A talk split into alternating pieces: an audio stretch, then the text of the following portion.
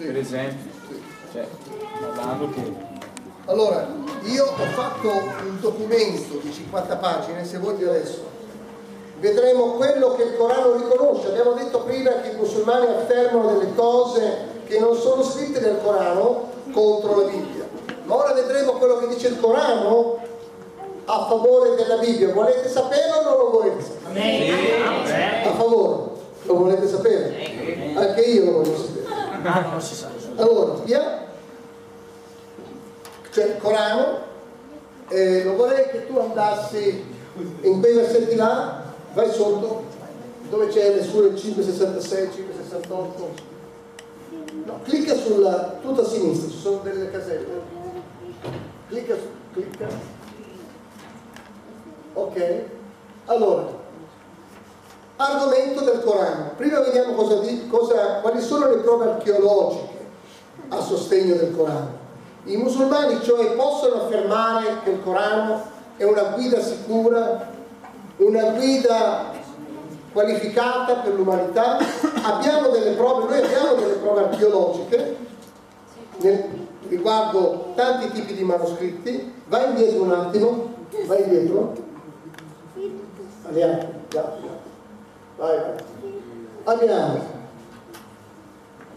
manoscritti al VII secolo d.C., nell'Antico e nel Nuovo Testamento. Abbiamo, abbiamo tutte queste prove storiche, archeologiche volevo dire. Anche a Londra abbiamo queste prove. Io sono andato a Londra al British Museum e abbiamo questi documenti. Il codice Vaticano, il codice di Washington, significativa, abbiamo cioè una significativa quantità di porzioni delle scritture. Anche se noi, tutte le Bibbie del mondo dovessero sparire, queste di carta, noi possiamo rimettere insieme la Bibbia come è oggi. Avete capito? Alleluia. Avete capito? Bene. Ora andiamo dai nostri amici musulmani, dovrebbero produrre delle certezze come le nostre. Vai avanti, questo qui è un altro argomento. Esistono validi criteri storici e archeologici a sostegno del Corano? Allora, nel momento che noi giudichiamo una religione, noi dobbiamo immedesimarci come se qualcuno giudicherebbe la nostra religione, con la stessa trasparenza. Quindi le domande che porrebbero a me, allora io le posso porre anche agli altri. Le domande che pongo agli altri le devo porre prima a me stesso. Allora se la, se la Bibbia non è veritiera, non posso eh, andare a confutare il libro dei musulmani. Così, noi abbiamo delle, delle prove archeologiche? Sì. I musulmani voi le avete? Vediamo. Dai. L'altra casetta. Ok. Nel mondo musulmano c'è assenza, cioè non ci sono manoscritti verificabili. Il Corano che hanno oggi non ha delle tracce anteriori che possono attestare che quello che leggono è vero.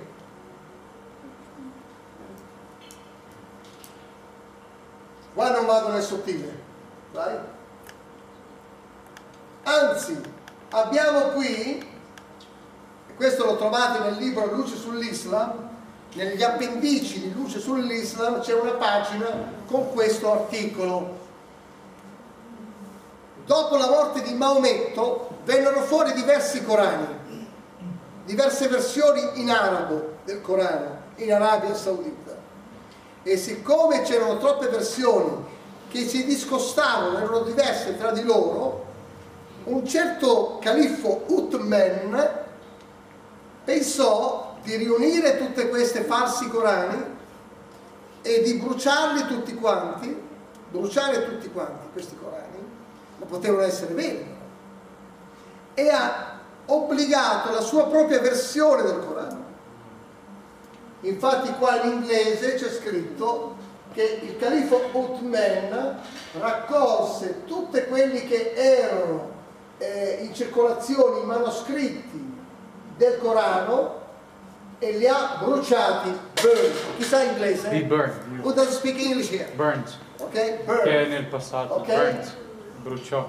Allora, Quindi il Corano poi che è uscito da Uthman è uscito un Corano che non è scritto con, le, con un modo che si può leggere e capire bene, perché mancano le vocali.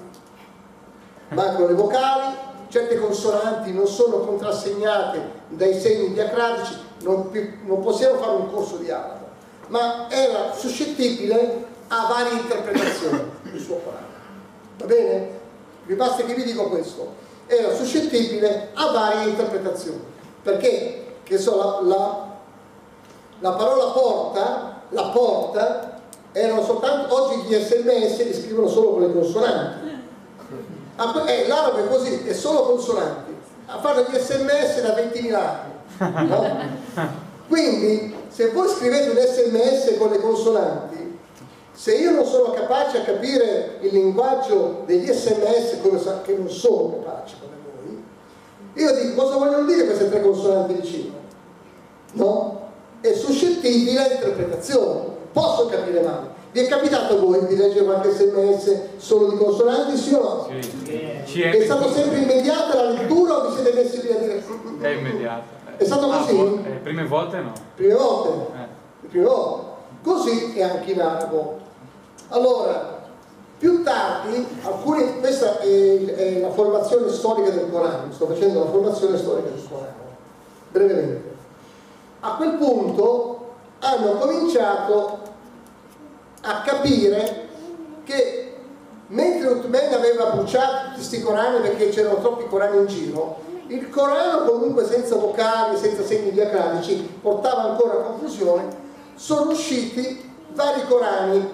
Qui, in questo libro, prendete chi ha questo libro, alzi la mano, prendetelo adesso, vi accompagno, andate a pagina, perché quando leggerete questo libro capirete anche perché sono arrivato a scrivere questo. A pagina 162. Questo capitolo non c'è su luce sull'Islam. Quindi ci sono sette varianti del Corano in arabo. Quindi ci sono dei testi in lingua originale araba che sono leggermente diversi tra di loro.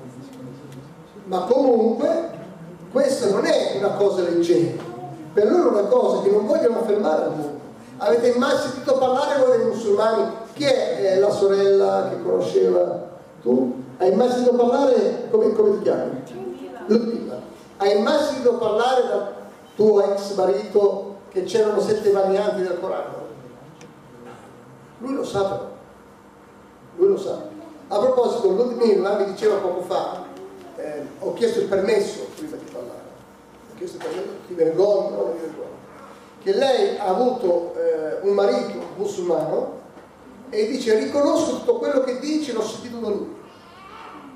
Proprio non è del tutto nuovo quello che stai dicendo, l'ho vissuto in prima persona. Quindi eh, anche questo però, il fatto che non te ne parli, i musulmani non mi parleranno di questo.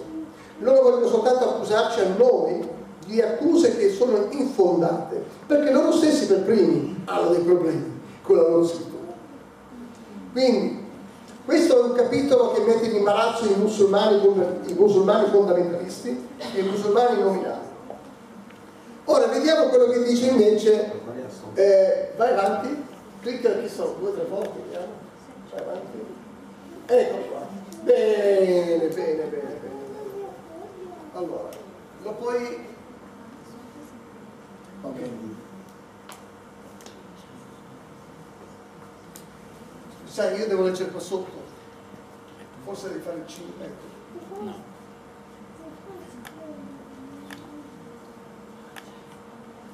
un applauso per Marco. Lucia. Eh. Allora, se prendete il Corano, vediamoci su lista.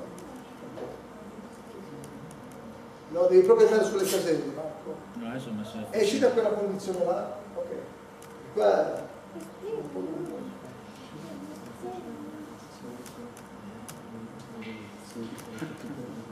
Ok, fermati, se è possibile. Si ferma? Sì. No? Questo va avanti. Adesso torna indietro. Ok, la sura 29-27. Il mio amico musulmano mi chiede, perché noi crediamo in tutti i libri vostri?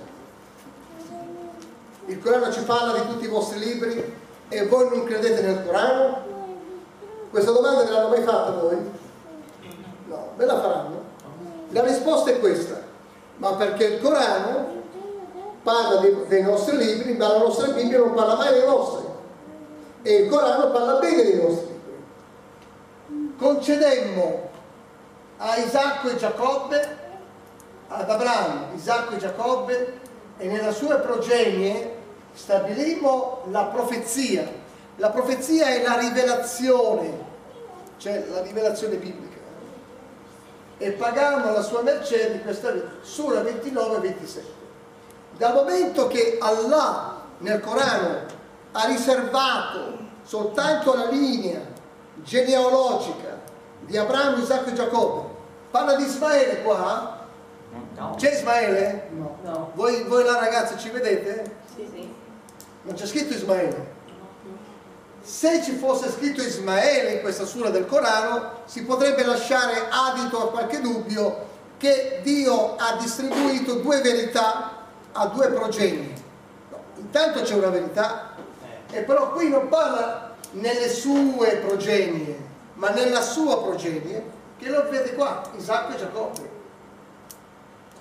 La profezia, quindi la sura 29-27 sta escludendo il Corano dalla parola di Dio. Avete capito? Gloria a Dio. Allora, se il Corano provenisse altri che da Allah, vi avrebbero trovato molte contraddizioni. Vedi le sure, Tizio Caio Sempronio. Chi vi presta luce sull'Islam? Grazie.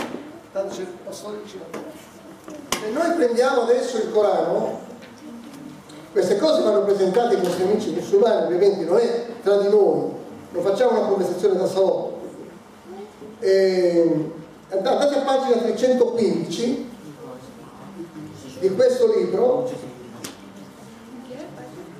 E si parla della dottrina di abrogazione nell'Islam, cioè gli studiosi musulmani, attenzione a quello che sto per dire, mettetevi la cintura di sicurezza, così non cascate per terra, affermano gli studiosi musulmani che nel Corano, andate a pagina 316, qui dopo la prima metà del libro, qua, il dilemma del Corano, lo vedete il titolo? Leggiamo il seguente testo. Gli studiosi islamici non sono, allora, nel Corano sono citati alcune centinaia di versi abrogati. Abrogati vuol dire in portoghese come si dice abrogati in portoghese, per chi non conosce l'italiano. Ok? Ci sono dei versi abrogati e dei versi che abrogano altri versi. Versi abrogati e versi abroganti. Come si dice in portoghese per chi non sa l'italiano? No. Che sono stati Apagados. no, abrogati o cancellati. Abroganti hanno variato, Esatto. hanno cambiato, Hanno spazzato via gli altri versetti, ah, hanno, cambiato hanno cambiato il contesto. hanno sostituito i versetti. Versetti che hanno sostituito altri versetti. Ok. Allora, nel Corano sono citate alcune centinaia di versi sostituiti che ovviamente sono stati rimpiazzati dai versi che li hanno sostituiti. Va bene? Più facile. Sostituti. Gli studiosi islamici non sono tutti d'accordo sul numero esatto dei versi sostituiti e i versi sostituenti presenti nel Corano. Taluni dottori islamici affermano che nel Corano ci sono fino a 500 versetti sostituiti. Allora, noi conosciamo di versetti sostituiti nella Bibbia, fratelli e sorelle? Due o tre. Vabbè, questo è discutibile, ma ci sono 500 versetti, 50 versetti sostituiti nella Bibbia? No. Allora, come fa un Corano ad essere parola di Allah? Di qua dice, se il Corano provenisse altri che da Allah, ci sarebbero tante contraddizioni. Purtroppo questi versetti sostituiscono gli altri e sono delle contraddizioni. Infatti nel capitolo, quando lo leggerete a casa, vedrete le contraddizioni tra i versetti. Ok? In questo libro. Lascio, lascio. Dunque, adesso andiamo a vedere quello che dice di positivo. Allora, abbiamo visto che il Corano non ha prove archeologiche, il Corano ha invece in sé delle prove di corruzione, cioè non è credibile, e adesso vediamo cosa dice eh, il Corano a favore della Bibbia, che io avevo il capitolo, mi è sfuggito, adesso lo vado a cercare.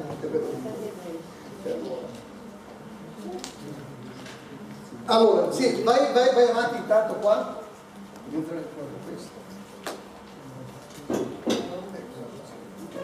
Allora, vai ancora avanti. Vai avanti così stringiamo il tempo. Versetti che attestano che Maometto legittima la Torah e il Vangelo.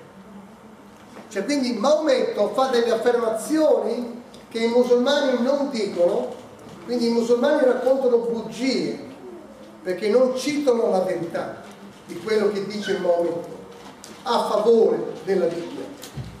Allora, poi vai avanti. O gente della scrittura, la gente della scrittura siamo noi. Per la Bibbia voi vi chiamate Al-Kitab, per il Corano vi chiamate Al-Kitab, che vuol dire la gente del libro. La gente del libro vuol dire poi infine la gente, quelli che leggono la Bibbia. Oppure veniamo chiamati, distinti come la gente della scrittura. Siamo o no la gente della scrittura? Amen. Eh sì, ha ragione in questo, no? Cosa dice il Corano per noi? O gente della scrittura. Allora, è Maometto che parla a noi 1500 anni fa. O gente della scrittura, leggete voi tutti ad alta voce, via. Uno, due, tre. O gente della scrittura, non avrete basi sicure finché non leggerete la Torah e al Vangelo e in quello che sarà fatto scendere su di voi da parte del vostro Signore. Alleluia. Amen, Gesù. Questo versetto ve lo scrivete nel quaderno e lo trovate nel primo capitolo del libro Luce sull'Islam, dove la Bibbia è stata cambiata a di domanda. Lo trovate là, all'inizio del libro di Luce sull'Islam. Allora, quindi, quando il mio amico musulmano mi dice, tu devi, io non leggo la Bibbia, io leggo solo il Corano, cosa sta facendo? Sta disattendendo alla volontà di Maometto. Noi quando presentiamo questo versetto, e anche voi, non rimangono, non hanno più nulla da dire. Finito. Finito. Dicono guarda devo andare a casa. Oppure si fermano a parlare con te.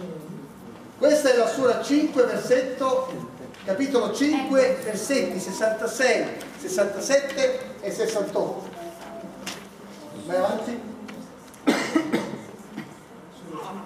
Ok, adesso passiamo a questo libro qua, questo, pagina 109.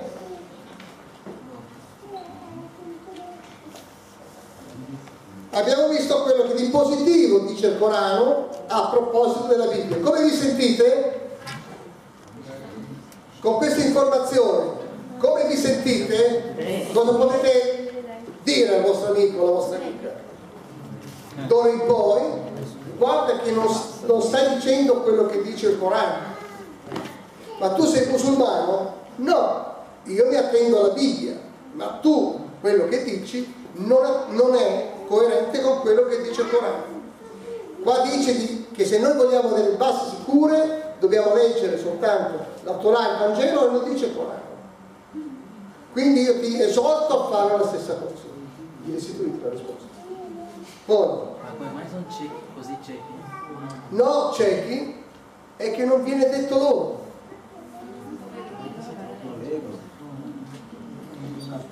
Allora, prendete la pagina, questo libro a pagina 109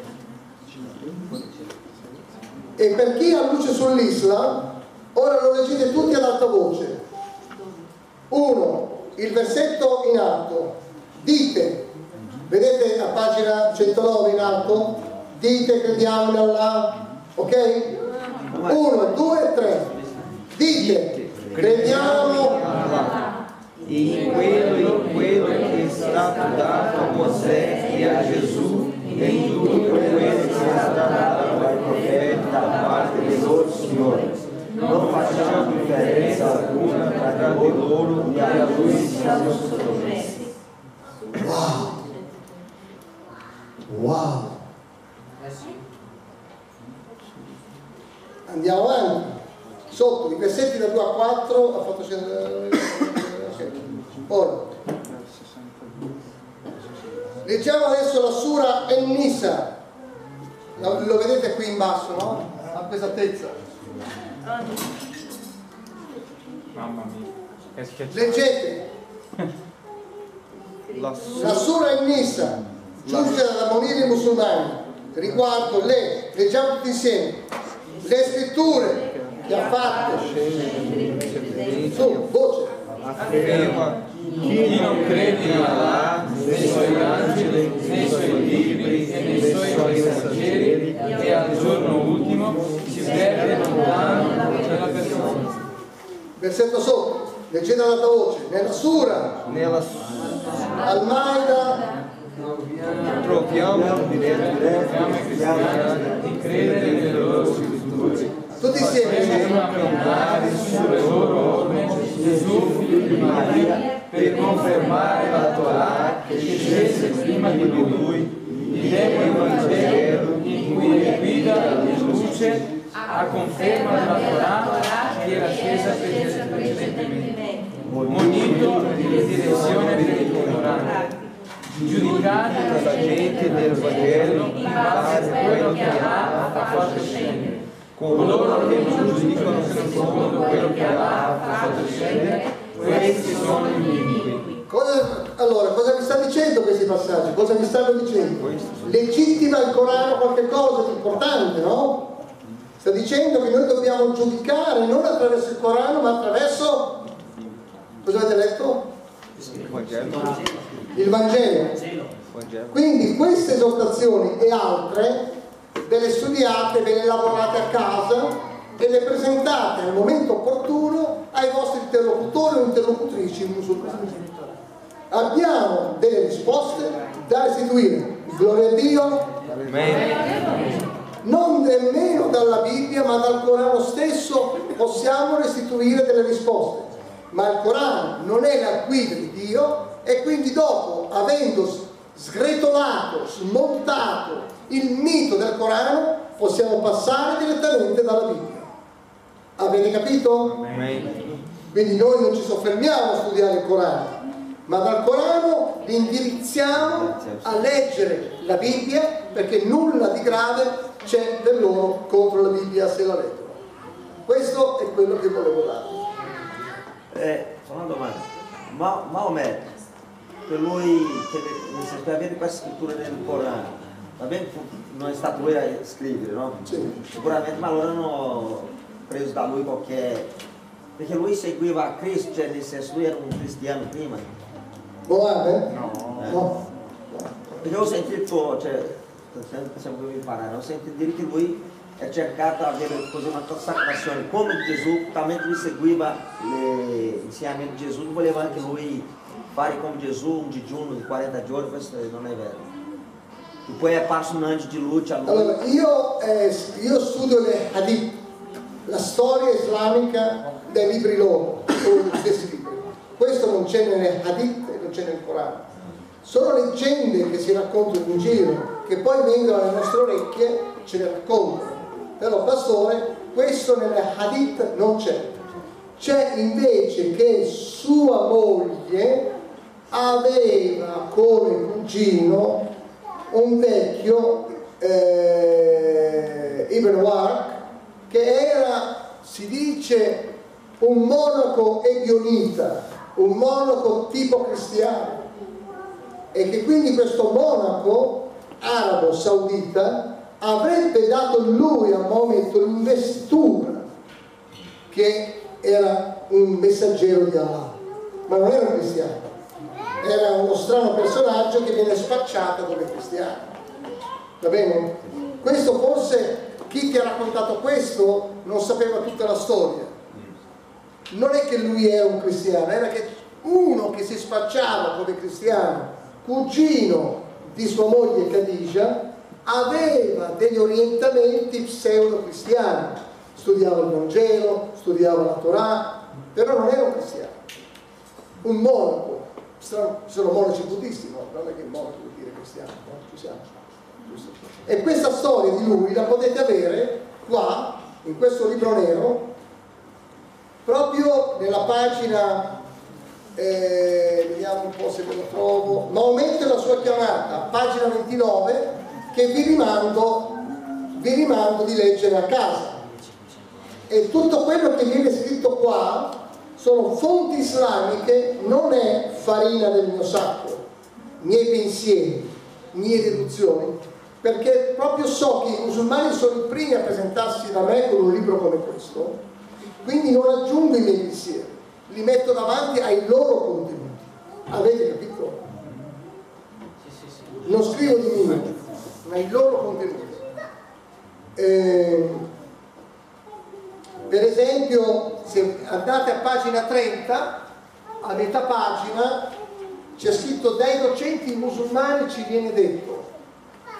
Allora, Maometto quando è diventato profeta era un impostore, perché prima di lui in Arabia Saudita c'era un altro che si spacciava come profeta, quando lui ancora non capiva niente di Allah.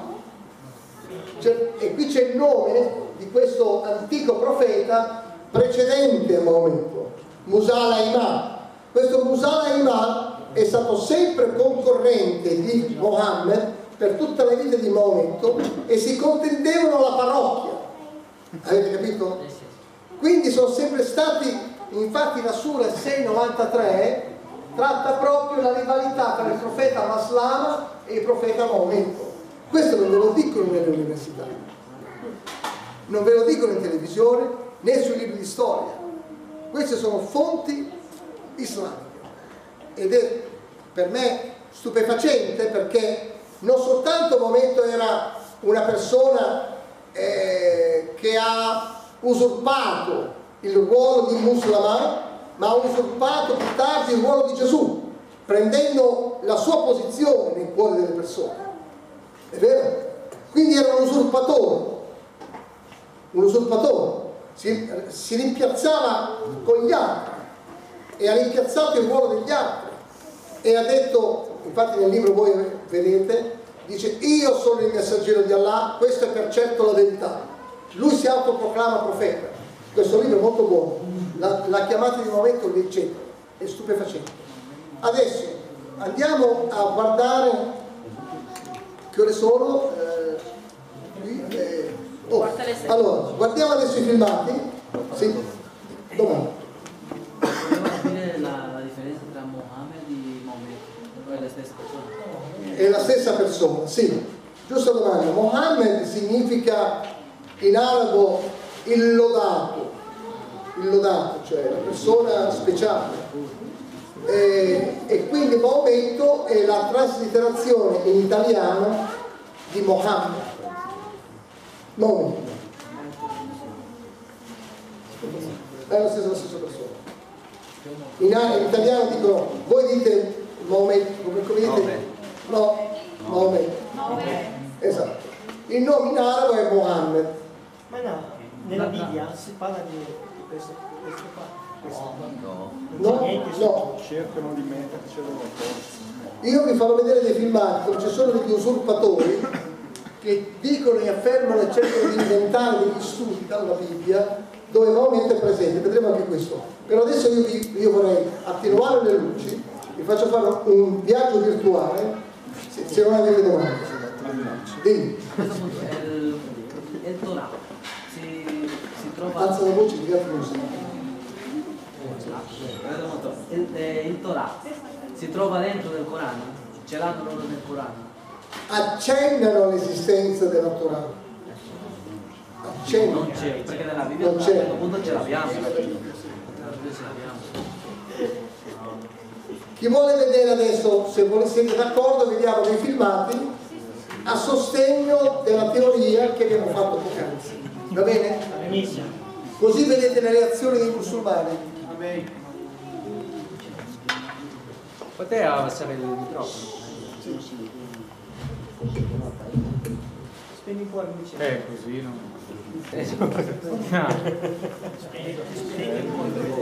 Desliga o microfone da descarregada.